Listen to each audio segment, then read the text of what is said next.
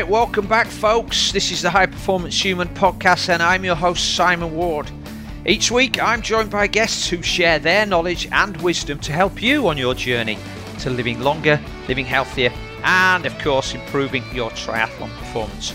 So, this week, it's part two of my conversation with Primal Play founder Daryl Edwards. This week, Daryl and I get into his own daily routine, including sleep, nutrition, and exercise. And we'll finish off with some ideas for how to integrate some primal play principles into your life. Back to Daryl.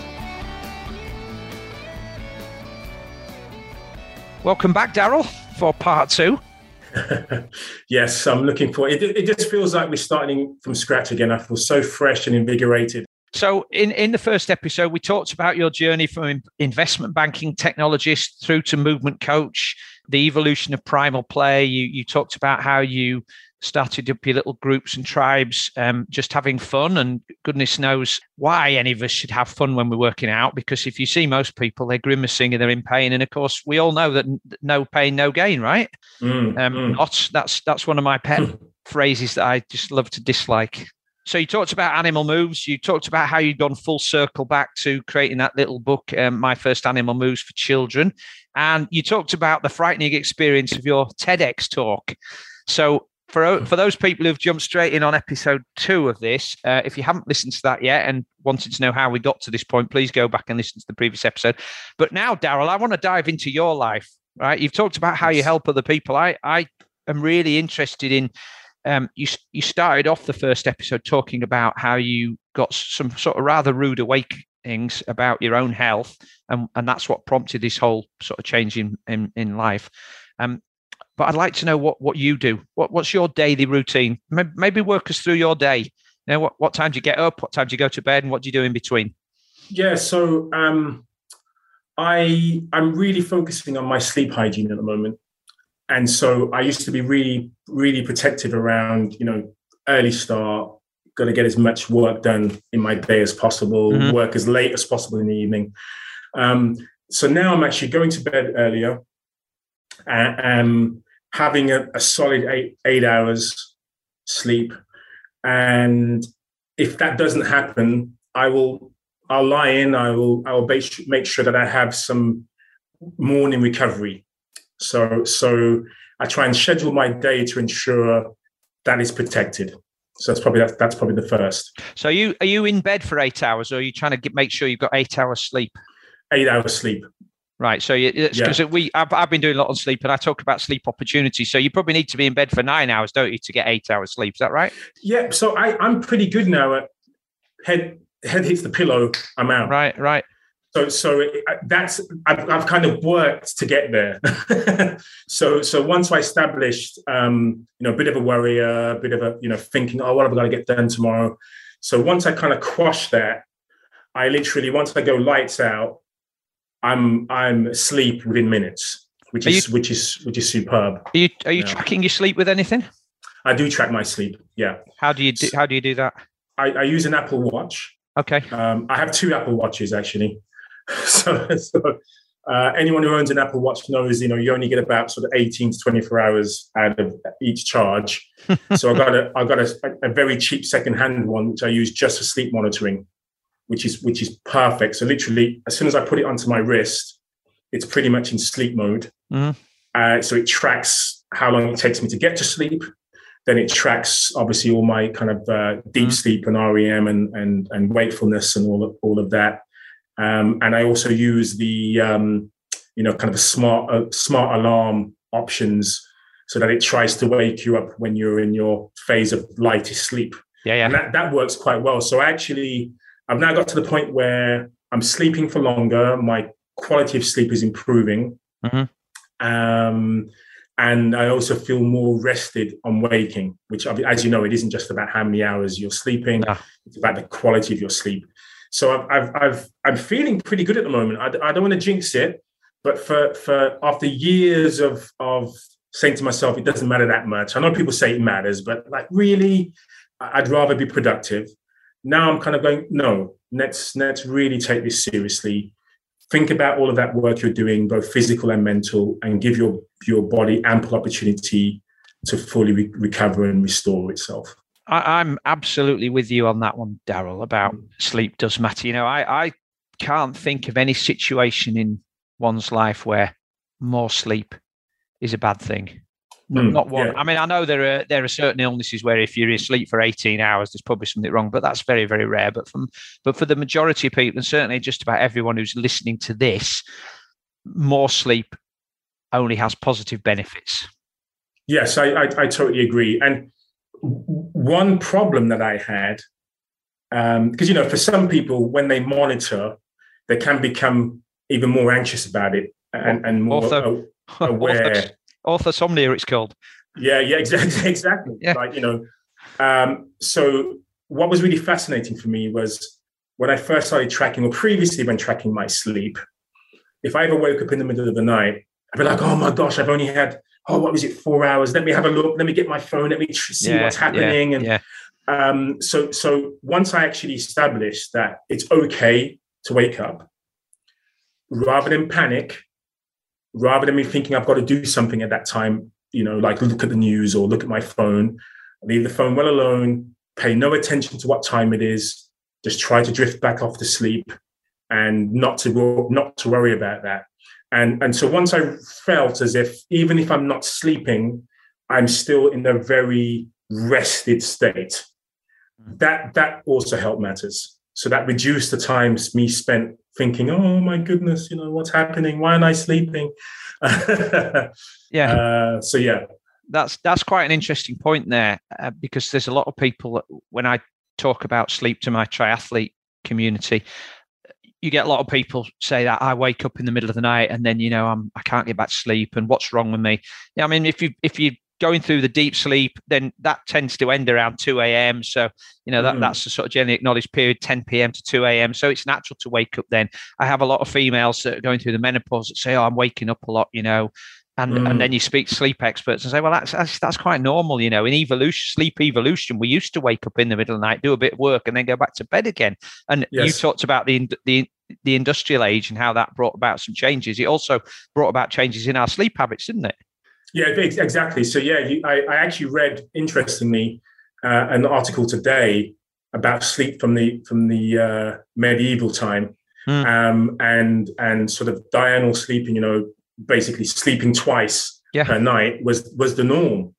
Um, and it's only like the industrial revolution and the fact that we need to be working during day and as much as possible during daylight hours and to maximize our sleep where that became the new the new norm. So, so I've become less stressed about my sleep quality, and that's actually improved my sleep quality. Yeah. um, and I'm monitoring and not being not being neurotic about it. Uh, and I've noticed my my sleep kind of quality metrics have improved. I'm kind of like, this is I've taken so long to get here, and it's only because I've I, I've prioritized it without becoming overly anxious about it so that covers my, I suppose, my sleep. But, you know, I, I have a decent ritual now for sleep um, as as well, which I didn't I didn't really pay too much attention to in terms of wind, winding down. And um, so, in terms of waking, in terms of waking up, so some days I will fast. So I'll, I'll, I'll extend my fast some days, probably sort of three days out of seven. I'll extend my fast up until around sort of midday or early early afternoon mm-hmm. and have my first meal then. Um, other days I'll eat as soon as soon as I wake up. Um, so that's probably my my morning nutrition. Usually protein heavy, first meal of the day, uh, regardless of whether I fast or not. Pretty protein heavy. In terms of nutrition, I do follow a, a kind of ancestral template. Used to be known as the the paleo diet several years ago, and that was that was pretty popular.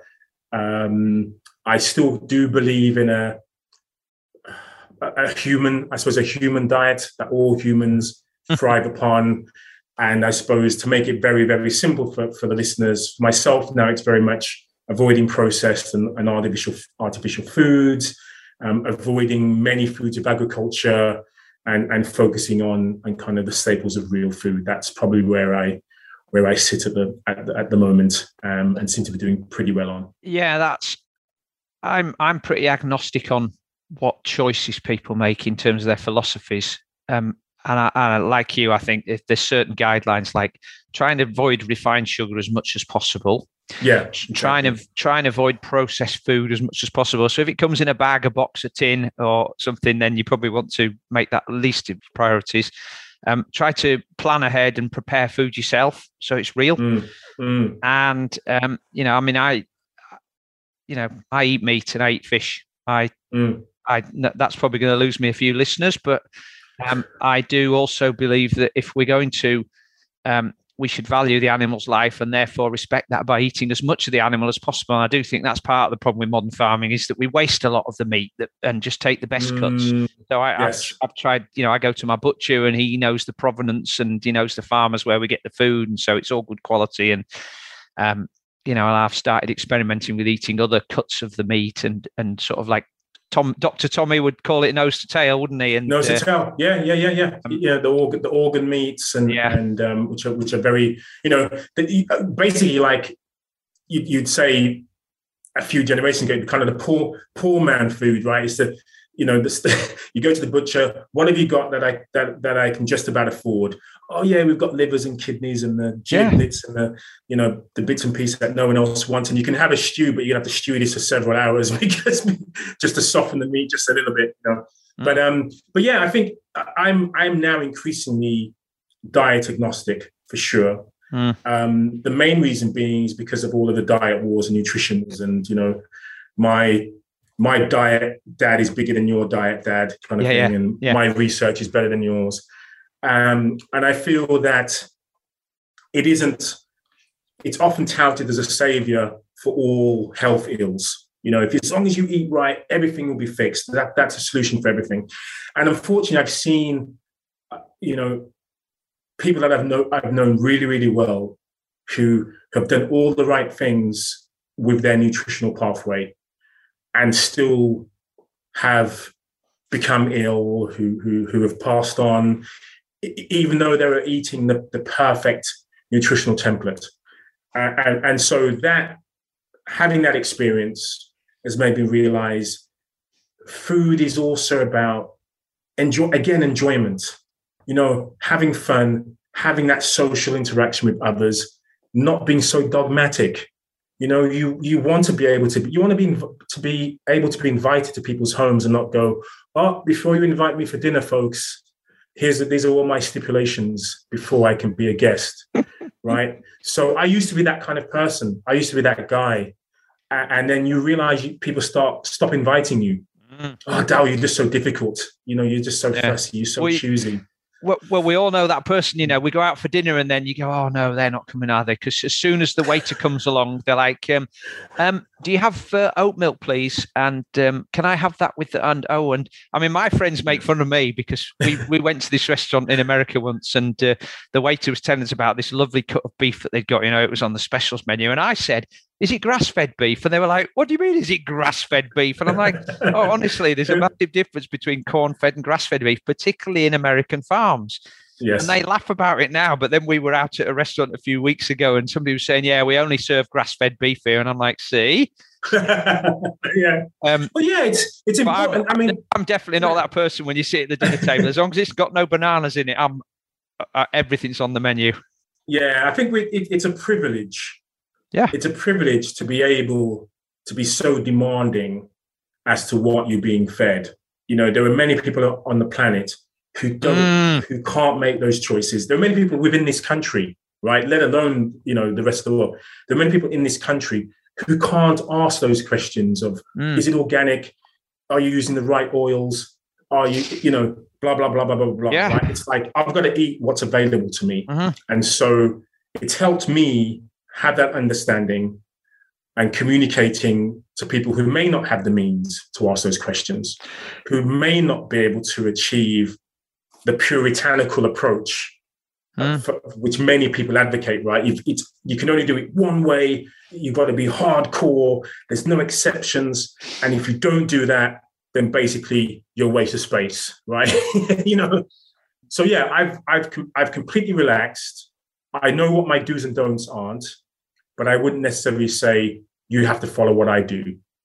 you've got to make your own personal choices and feel good about them and and enjoy what you're doing as well uh, what you're saying about people that you know who followed all the nutritional rules and yet it's still gone wrong for them and they've passed early or they've become mm. seriously ill it, it makes me or it's made me more aware over the last few years that that sleeping mm. or nutrition they're not they're not separate silos are they they're very much mm. interacted and they're also interact with the environment that we live in mm, mm. with our social interactions with other people. So when they talk about the Mediterranean diet and how healthy people are that live in these Mediterranean communities, and maybe it's the olive oil and the tomato or the sun.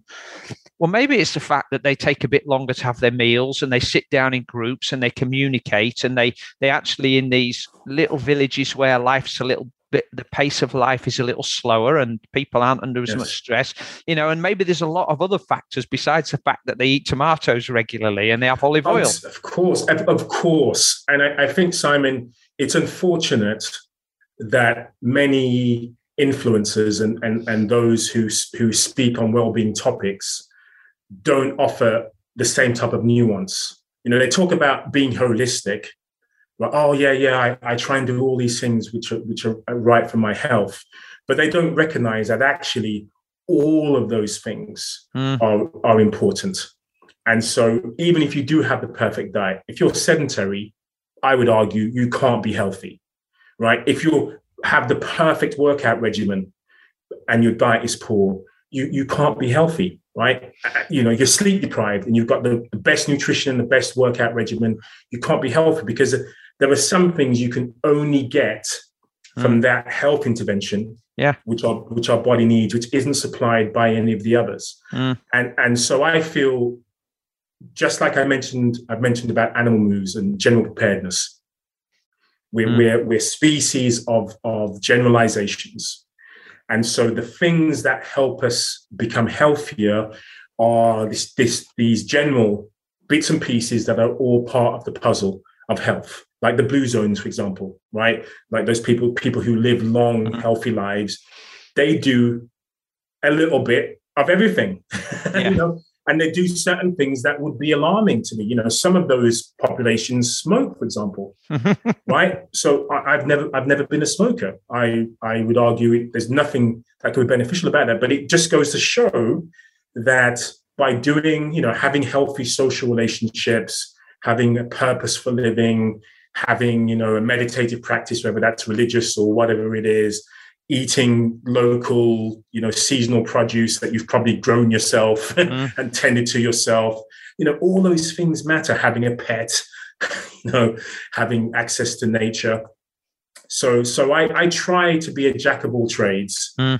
uh, and a master of some i suppose and i've become less neurotic and and less um less concerned about having to prove that my way is the best way or the right way. I can only feel comfortable about the choices I make for myself.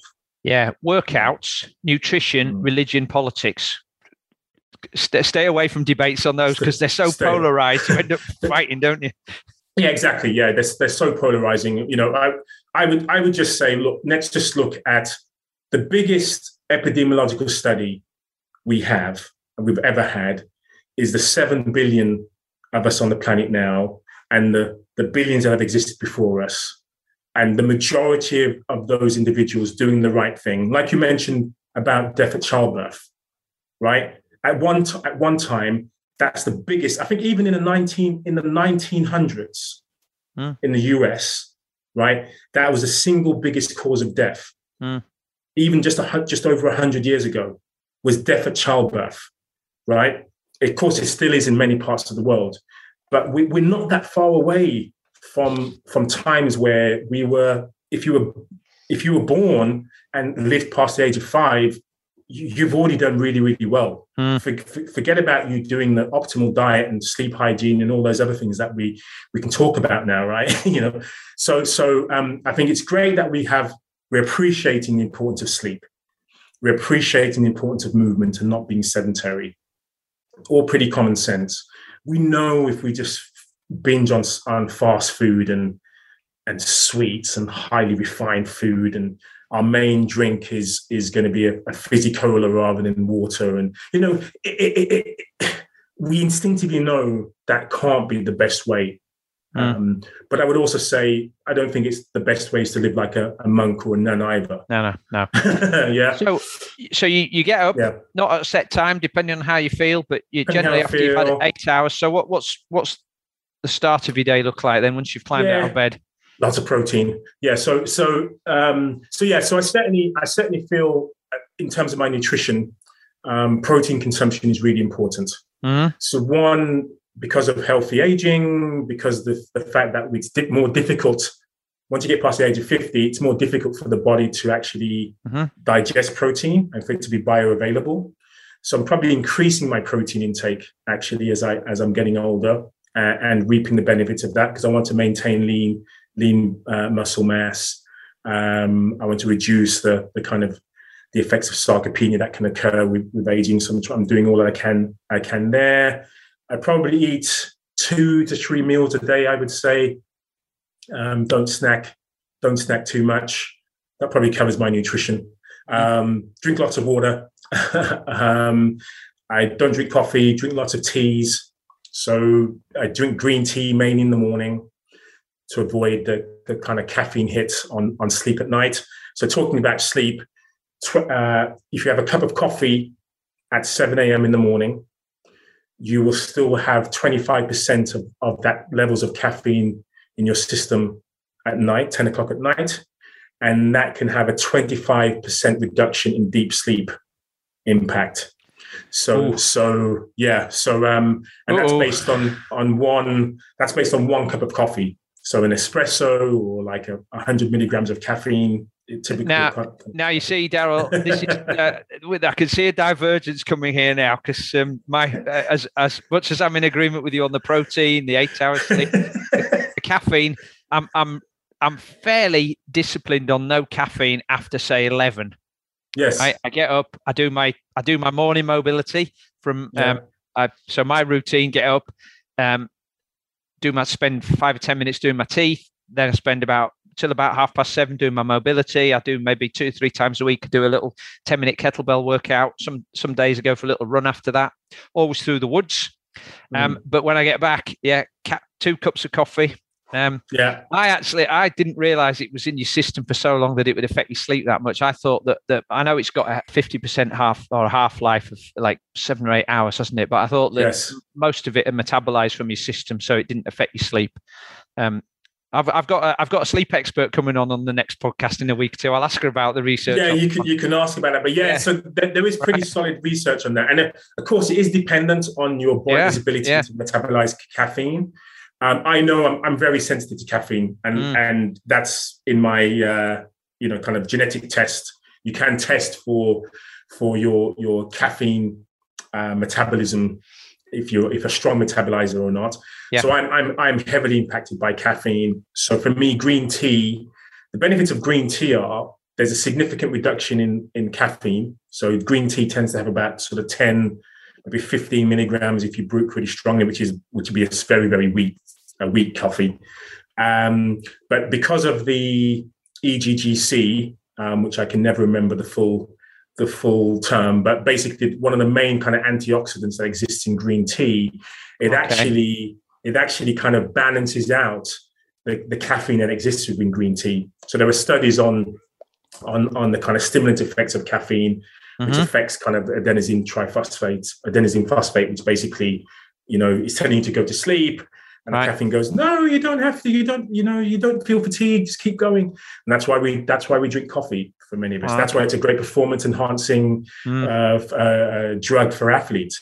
So anyway, so I'm, again, I'm not puritanical about it. It's just something that I found is beneficial for me. I have my caffeine, uh, my green tea very early in the morning. Of course, even for those who like their dark chocolate, you know, there's as much dark uh, caffeine in in uh, 100% dark chocolate bars as there is in an espresso. So many people aren't aware of that of that fact. And you know, many of us have dark chocolate in the evening, mm. not realizing we're getting a hit a hit on sleep. But um, but yeah. So in terms of movement, I I don't have a daily prescription, so it, it changes day to day. throughout a seven day period, I do some hit high intensity interval training, a very short durations. So I'm talking like 15 minutes max because I'm actually trying to go for maximal efforts. Mm. So most HIIT protocols you see tend to be still vigorous intensity exercise. Mm. You know, when people are doing HIIT programs where they're doing like two minutes. Oh, you can't. So, that's you can't you know, do HIT at two minutes. Yeah, you can't do it at two minutes, right? So, so it, you know, so yeah, so I do kind of true HIIT. So is um, that you following like a Tabata protocol then, twenty on, ten off? I do. I, I mix that up again. So yeah. so 2010 is is is one that I will use because it's it's Tabata, which is which people are familiar with. Um, I might do you know 15, sometimes maybe 30 seconds. So 30 seconds probably the at a push if I can maintain that intensity for that for that duration. But uh, yeah, I'll, I'll I'll go from say five seconds of work mm. up to about 30 seconds of work, and I'll adjust the recovery time uh, uh, accordingly. Um, so I do some very very strict kind of uh, HIIT training, sort of three times, four times a week. And what what what format do those hit ta- HIIT training workouts take? So, uh, so so I do both aerobic cardiovascular um, HIIT, and I also do uh, HIRT as well. Okay, right. I was going to I was going to mention HIRT because yeah. um, that that's something else that I've been talking about recently, which is a sort yeah. of slight slight modification on HIIT, isn't it? Yes, exactly. So it's res- it's more resistance training based right. rather than rather than aerobic. So yeah, so I do some HIRT training, which sounds painful, and and it, it, you know it could be if that's what you choose. But yeah, I do some HIRT training. I do some HIIT training. I also do some vigorous intensity aerobic training as well. So um, for so for me, that might be I still do it interval based because I, I do I rarely do um, any cardio, you know, long long long endurance cardio work. So I still mainly do uh, interval splits, but then I might be talking sort of two or three minutes with active recovery. Uh, so I do some of that work. So are you, do, are you do are you doing are you using the rower? Are you using um the um what the CrossFit bike? Are you, are you doing this as running, swimming? I, I, I, usually so so um, I I do some rowing sometimes. Um, I do some bike. I get on the bike, go outdoors. But remember, and I, this has to be placed in the context of me of play. So for so for me, I will be doing lots of animal moves. You yeah. know, I'll be crawling. I'll be doing kangaroo jumps. I'll be doing, you know, I'll be doing sprints. So that that will that will form the majority of my work. For for resistance training, um, I will do. Uh, I tend to do quite like functional carries. So I'll do things like farmers walks. Yeah. I'll do waiters walks. So uh, I do some functional lifts like deadlifts and squats. Mm. Um, so th- that will that will form most the majority of that sort of work. So I, I do try to keep it as as primal, playful as possible even though I even though I'm quite strict about yeah. how much I do and when. And it's quite interesting, isn't it? Because you know there'll be a lot of triathletes listening that are thinking anaerobic work. Hmm, I'm going to do some. Uh, I'm going to do some sprints on the exercise bike. Um, try doing some very heavy deadlifts for 30 or 40 seconds. That's pretty anaerobic, yeah. or some heavy squat to press. You know, like thrusters. Yes. Oh. Or, or if yes, you do, um, yeah. I've started doing uh, a side kick through Mm. Um, so you can do it from a bear crawl position with a mm. with a mm. single side kick through. So you do one mm. to either side and then do a burpee, stand up, clap your hands over your head. Do 10 of those. Man, your heart rate is rocketing.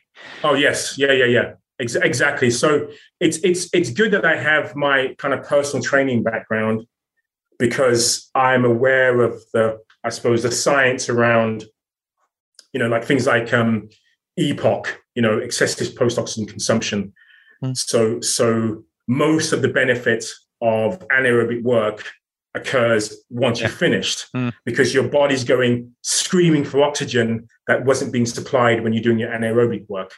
And there's also something called, oh, it's this, it's slipped my mind now.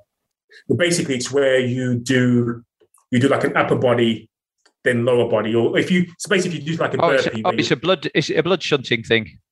Um, yes, exactly. So it's yeah, where you yeah. um, your heart basically goes from kind of pumping blood. Oh yeah, I, I yes, I, I, I, know what you're talking about. I can't peripheral, peripheral. Oh, peripheral heart action. Heart action. There yes. we go. Thank goodness. Yes. Yeah. we got there.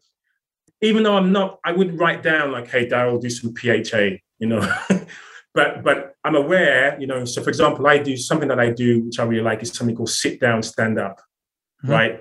Which is simple as it sounds. So I literally, from a standing position, sit down, legs out straight like an L sit position, and I get back up as quickly as I can. So it's almost mm-hmm. like looks like a almost like an inverted burpee, right? Yeah. Um, again, do 10, 15 of those, right? It sounds so, you do one or two and you're like, oh, this is so sick. It's, I'm just, I'm just standing and sitting down. You do 10 of those, 15 of those as fast as you can, having to be really careful when you're sitting down because you know you've got to protect yourself as you lower yourself. You want to get up explosives, you, you got to be jumping up. But I do a lot of those, again, very functional movements, which we need to be able to do but I do this in a very, very fast, explosive form. And and then you're doing that kind of that PHA work is is is happening all of the time. Mm. Um, and you can also go from, you know, the, the, the the truer form of that would be just doing upper body work. So say if you're doing pull-ups, say, and then you might just go, you know, you may then may go to say heavy squats or something like that. Mm-hmm. Um, but yeah, so I do probably about three true strength sessions a week, so maximals. Um, and that probably covers my week. My main cardio would be walking, mm. uh, actually. So my main cardio would be walking. I try to do, I do get my 10,000 steps every day, every day, which is about sort of six miles. So I try and get a six mile walk in mo- most days. Um, sometimes I try and make that a one long walk effort, or I may split it up throughout the day. I'm aware of my of my brisk walking pace now. So wasn't until I analyzed my walking pace that I realized most of my walking wasn't, wasn't even aerobic pace. It was pretty much wasn't doing anything for me cardiovascularly mm. uh, because I'm fairly aerobically fit. Mm-hmm. So most people who walk and say, "Oh, walking is great exercise," if you're doing another form of fitness, walking probably isn't exercise for you. That's it's very walking is so efficient for humans. It's only about ten. It can even be ten percent of a differential from people who are standing.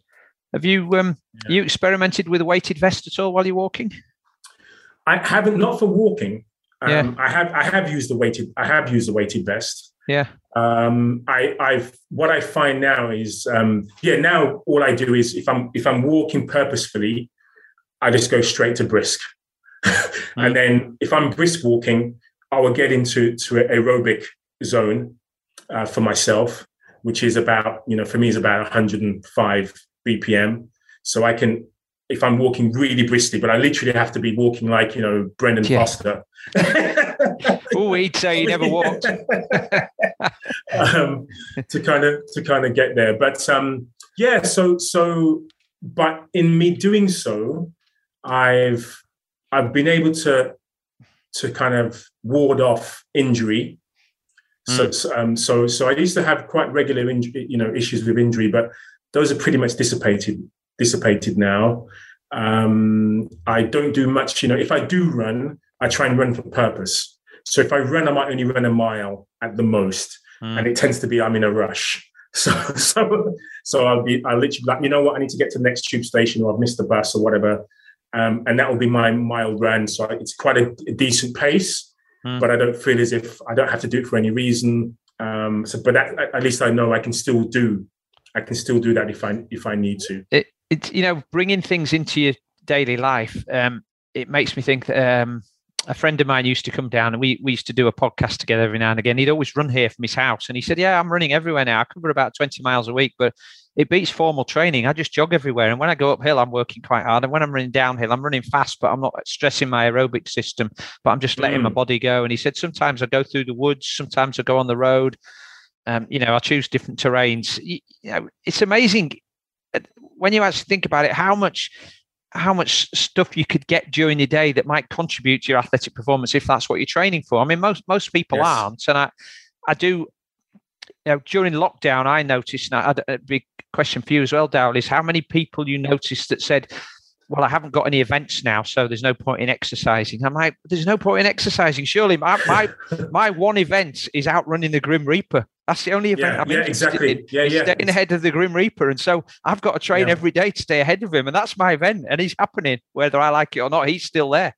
He's still there, yeah. And I, and I think you know it's really interesting because um, I used to when I was in banking and I and I got into fitness. So 10ks and half marathons were my were my thing, and I I had a pretty decent, you know, pretty decent 10k time. You know, I was about sort of like, uh, you know, 32 minutes or so was my time, which wasn't too bad, considering it wasn't, you know, I was a very much an amateur. But but those are the times that I'd be going for, uh, and um, and so once I got into this evolutionary fitness and evolutionary biology and and and, and made decisions around, hey, maybe that's not the best thing for me to be doing. Um, but also thinking, oh, am I going to be losing my my cardiovascular fitness by not doing any of those things anymore? So what's really interesting, like my resting heart rate uh, um, is really really low. So I'm I'm the last time I got 24 hour ECG'd, um, I'm like sort of 37 uh, BPM resting heart rate, which again, considering I'm not professional, never been a professional athlete, is really really low. When I started tra- training, I was sort of like mid 50s. So I had a pretty, really significant reduction in my in my resting heart rate rate with any without any pathologies or anything. So my heart is okay. Because every time I get tested, my doctor's like, "Oh, we need to get you to see a cardiologist because we're a bit concerned. um, there's something wrong with your heart." But fortunately, Mm. touch wood, everything is everything's fine there. But it's remarkable by me doing these. The for me, intervals are again about enjoyment. Mm-hmm. So I can stomach pushing myself for a certain period of time. I try and make I try and have fun by doing so. So I do things like sprinting for the bus. I mean, I wasn't joking when I said that. I literally will wait for my bus to go just past the bus stop, and you know it's like 200 meters or so to the next bus stop, and I'll be going flat out. Um, purpose, you know, so I, I try to create purpose with my activities, Mm. um, and then I have these movement minutes throughout my day. So I've kind of told you about my structured stuff that I do, which I try and make sure I get that done every single week. But the unstructured stuff I do will be, you know, when I'm on the tube in London, for example, I, I'll take the I'll take the stairs. Oh, yeah, yeah. Um, um, and and I'll I I'll look forward to doing so. You know, I'll see the 200 people waiting for the lift. I'll look at the sign saying, "Oh, 195 steps. You know, 15 flights of stairs. Don't take the stairs. Only take it if you know if you're if you're fit and healthy. You know, all those warning signs saying, "Don't do it. Don't do it." I'm like, I'm going to relish this. I tell you one thing, Simon. I never get to the top of those stairs and feel like a fit individual. I'm I'm like it's a mission every single time. I'm like, why doesn't this get any? e-, One, one, why doesn't this get any easier? Two, why am I? Why is my heart, my heart and lungs on Mm. fire? Right, and I realize it's because, you know, it's a it's a mission every single time. You know, I'm like, right, I'm I'm gonna I'm gonna I'm gonna weave, bob and weave weave past people. If there's anyone on the stairs, I'm like, I'm going past you, I'm overtaking you. So I I I now do that when I'm walking on the high street. So my high street, um, I created a game with my partner. I'm like, hey, you know what? We're walking, not the most exciting thing to do, is it? But let's create a game.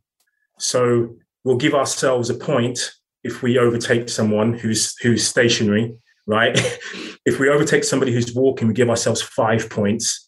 If we overtake somebody who's like going for going at it, we give ourselves 10 points. And we'll deduct points if we're overtaken. Hmm. and and it's amazing, like the, the, your walking time, it just it just disappears. You've you've walked a mile and you go, how, how you know, wow, time just flies because you're having fun. You know, we're kind of smiling, you're kind of bobbing and weaving in between people. Uh, people are wondering what what's what's the emergency, what's what's what's happening. But I, I've found for me, I need to create these games. I need to create this gamification, which is not Mm. using technology, which meets increases my movement opportunities throughout the day. So when I fly up the stairs, you know, bounding up the stairs, rather than me thinking, oh, I'm going to exercise by bounding up the stairs, I'm trying to get childlike again. So like a child is like, oh, you know, this is so exciting. Me being able to get the stairs as fast as possible, right? Um, and and that's yeah. the thing about kids, right? Kids go hell for leather for about sixty seconds, and then they're like, like, like, like, yeah. and and animals are the same, aren't they? Because if you and I mean that's that's something that always um, interests me, and I I often use this as a comparison. Um, you see dogs racing around. Dogs dogs will they'll growl at um, another dog, especially if it's a different breed. But then they'll mm. run around and they'll chase each other and they'll play and they'll sort of mock fight, won't they? And it, but it very rarely gets nasty and aggressive.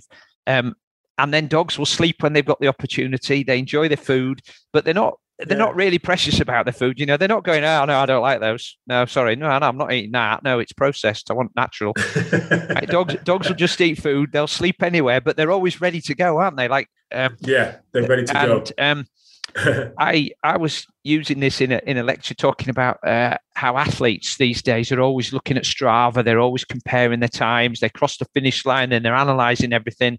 They look at mm. they look mm. at somebody else at a race and they've got bright orange running shoes or they've got these new Nike four percent things and they're like, he must be good. He's got some of those expensive shoes. Or uh, yeah, uh, can you imagine? Yeah. Can you imagine a horse in the paddock looking at another horse and going, I'm not running today. He's got an expensive saddle on.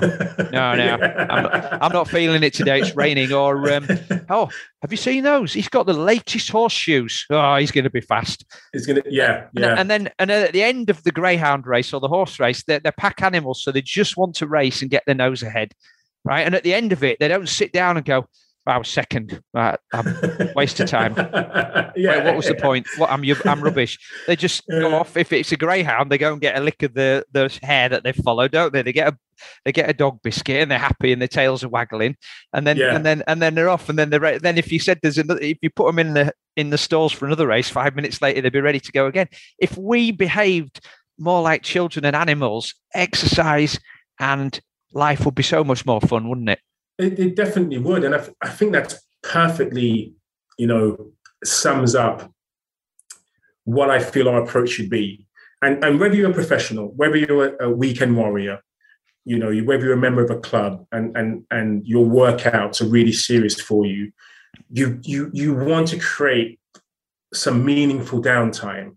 And that meaningful downtime may still include physical activity, which is fun, which is engaging, which is just about the pursuit of enjoying the moment. That's what I feel people can can certainly get from this. And secondly, you know, becoming more in tune instinctively with what you should be doing. Mm. So, so you know, I won't say to myself, right, this week I plan to do X, Y, and Z. If I don't do all those things, oh, that's a complete waste of time. I ha- I want to be so in tune with myself that I can go, you know what? Actually, I can push myself a little bit more today. You know, uh, that, yeah, I feel as if I have that option. Mm. The following day, I go, I know I plan to do such and such, but oh no, you know, I'm going to spend a bit more time sitting down today. Mm. I'm going to spend, spend a bit more time just going for a really slow, sedate walk. I couldn't care less about brisk walks today because recovery is really important. And you, you mentioned the Hadza in your last conversation, you know, hunter gatherer tribe in, in Africa, and who who spend a lot of time moving, but also spend a lot of time lazing around, not doing very much at all. Mm. And again, if we mimic if we mimic animals like a cheetah, a cheetah, for example, right, they can you know four seconds, five seconds, they hit their top speed, 65, 70 miles an hour, right? They can only do that two or three times. If they don't, if they don't get their kill after the third attempt, they, they don't have enough energy to continue to hunt. Right. So imagine how much how much energy demand there is for this animal to be hitting that top speed. It isn't it isn't a walk in the park. It isn't a piece of cake. It takes everything they've got. They need a significant amount of recovery. They can't go again seconds later. They need a lot of rest and the risks are oh my goodness if i don't get this gazelle who hopefully is the weakest in the pack and the slowest right you know it, it, it's it's it's over for me so um So yeah, sometimes do something that only takes a second or two, maximal effort. That's a real struggle. That's a real demand that you never want to have to contemplate doing again for, for a while. Enjoy the recovery. Feel good about the recovery because you want to feel you're rebuilding, restoring, and and preparing yourself for your next opportunity for movement. So, just as we're finishing off, then, Daryl, um, we have a lot of triathletes who are engaged in preparing for races next year, and obviously those have a, specific distances that need to meet. You know, some people are training mm. for Ironman distance races where they're swimming two and a half miles, they're going to be riding on 12 miles, and they're going to be running a full marathon. So that's that's going to take most recreational triathletes somewhere between 10 and 17 hours. Mm-hmm. And so mm. that takes up a lot of their time doing those exercises you talk about, the repetitive movements, always moving forward in the same direction, always in the mm. sagittal plane, no lateral movement, not much change of not much really high intensity maximal stuff, not much really slow stuff. So it's very it's very fixed within a same pattern movement, same mm. effort level but yeah, they're listening to this and they're listening to you and I having a right old laugh about some of these things and having a bit of fun and sort of carrying on like a couple of kids, at, teenagers at school, and probably thinking, yeah. well, these two old geezers, you know, they're laughing away. I want a bit of that. So maybe I need to get doing some of the mad stuff that that Daryl's talked about. So how how can they go about integrating primal play into their daily structure without compromising their triathlon ambitions as well. Because I, I, you know, eventually yeah. I like everybody to say, right, you know, maybe we're going to do triathlon once again, uh, once, once every now and then, and we're going to focus mm. on just being healthy individuals. But until we get to that point, we need to get to a, we need to have a start point of them integrating this into their daily life and and perhaps piece by piece learning about how much fun it is just to do unstructured stuff. Yeah, that's you know that's a really tricky tricky one. Uh, um, but you're the man. You've been a TEDx yeah, talk, yeah. so you've got the answer, right? yes, I've got the answer. Yeah. So again, if they focus not just on them being a triathlete, not just on fitness and performance, and think about their entire movement repertoire, right? So that is the most important thing to them but there were areas just outside that that are also useful, right? So whether that's for injury prevention, right? So why wait until you have to do rehab work, right? Why do endless prehabilitation drills, right? When you can actually just do broaden some of those activities so you are more robust and more resilient. So that's probably one area that I would say will allow you to um, use some of that time to incorporate some of that more uh, useful, broader work. Secondly, if you if you can't maintain that motivation, if you're realizing you know you're missing, you're skipping some training days, you're not feeling great about what you're doing, add some things which will add some more fun. You know, for example, you're doing one of your long runs, miss the cracks in the pavement. Do you know what I mean? Like maybe do a bit of a hopping and skipping for a while. And again, doesn't have to be for too long. You know, you're out for a couple of hours. Maybe you only spend five minutes. Maybe your warm up can become, hey, let me skip, you know, the cracks in the pavement. Let me bob and weave in front of people rather than me maintaining this kind of straight line. So that's another way of you incorporating something which is not going to deviate too far from your training goals, but we're still building some of this resilience. Mm. And probably the third is because you're doing so much work and so much volume, you may feel as if you you because you've done so much, you don't you can use the remainder of that time to be sedentary mm-hmm. right to mm. just to be sitting down not to be doing very much whereas actually by breaking up sedentary time not only are you going to be performing better in your performance event but also you're going to be gaining health as well improving your metabolic markers improving your cardiovascular markers improving your kind of cognitive health and function as well. So hopefully those three areas are enough of a, a teaser to get a bit more playful movement in your lives. Right, Daryl. Earlier on, I said um, we could. I've got a little idea for your cards. So you've got your animal moves cards there, right? Yes. So just take one out of the pack and show it to me, please. Okay. Anyone, right. anyone. So this All is right, me. I'm, gonna... I'm I'm at my stand-up desk, or I'm at my yes. desk I've got a set of Daryl's cards, which we'll put a link to in the show notes, right? So you yes. take the pack and you take it out, and you're gonna have a little alarm on your phone or on your on your watch, on your smartwatch, and it yes, bleeps And the yep. card that you take out says it says shoulder tap. Shoulder taps, okay. And there's yep. an instruction on the card. So now what you're going to do yes. is you're going to get up from the place you've been working and you're going to do 60 seconds of shoulder taps, right? Yes. And then an hour later, you put that to the bottom of the pack. And then an hour later, you the alarm goes off and you take another card at random and it says you're going to do some inchworm stuff. It doesn't matter what they are, but um, yeah, like a press up, like a downward dog into a press up, right?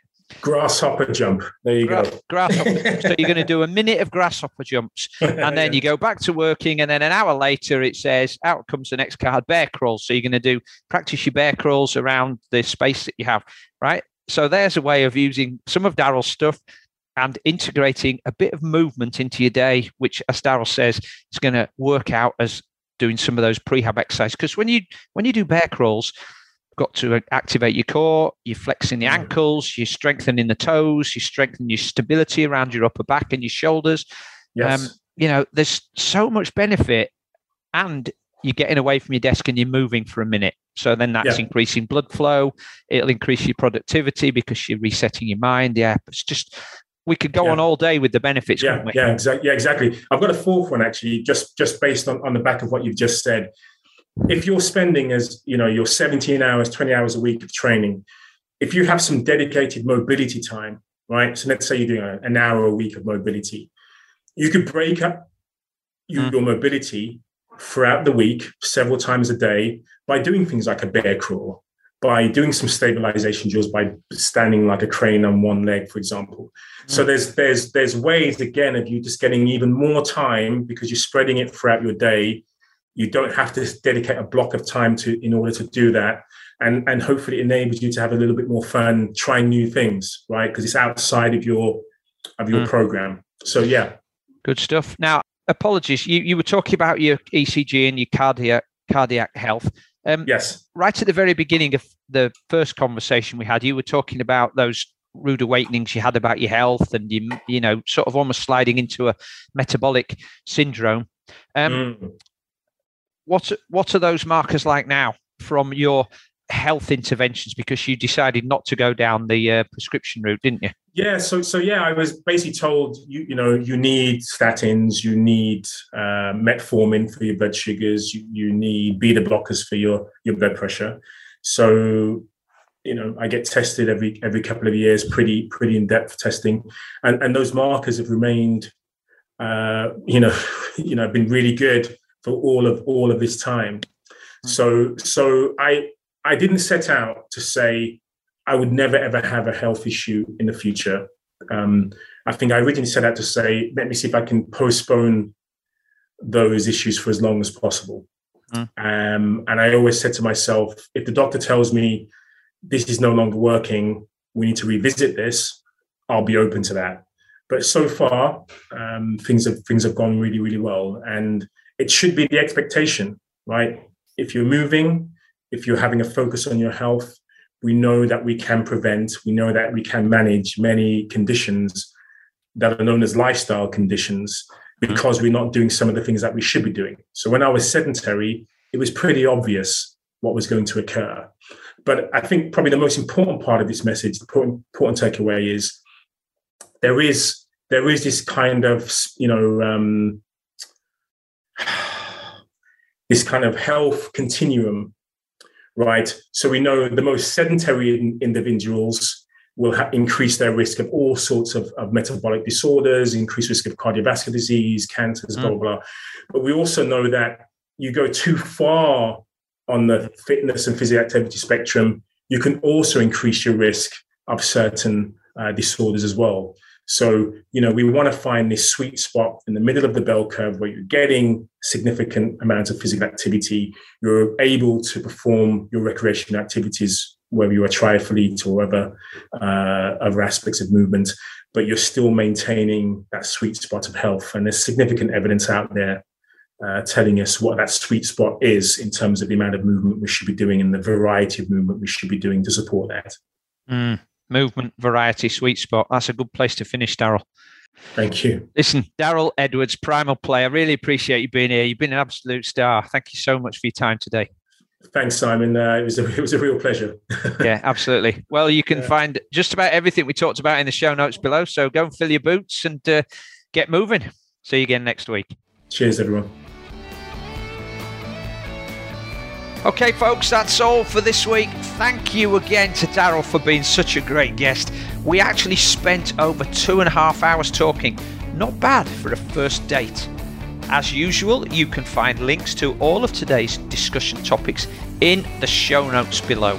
Finally, before we go, let me say once again how much I appreciate you being here on the High Performance Human podcast each week. There's over 800,000 podcasts in the world. So the fact that you've chosen mine, my little podcast that's been running for just over four years, really means a lot to me. And if you'd like to make sure you never miss an episode, then please subscribe for free on iTunes and also think about joining our High Performance Human podcast Facebook page. So I'll be back as usual in seven days' time, but for now, sleep well at night, keep moving during the day, eat real food and don't forget to have some fun on the way.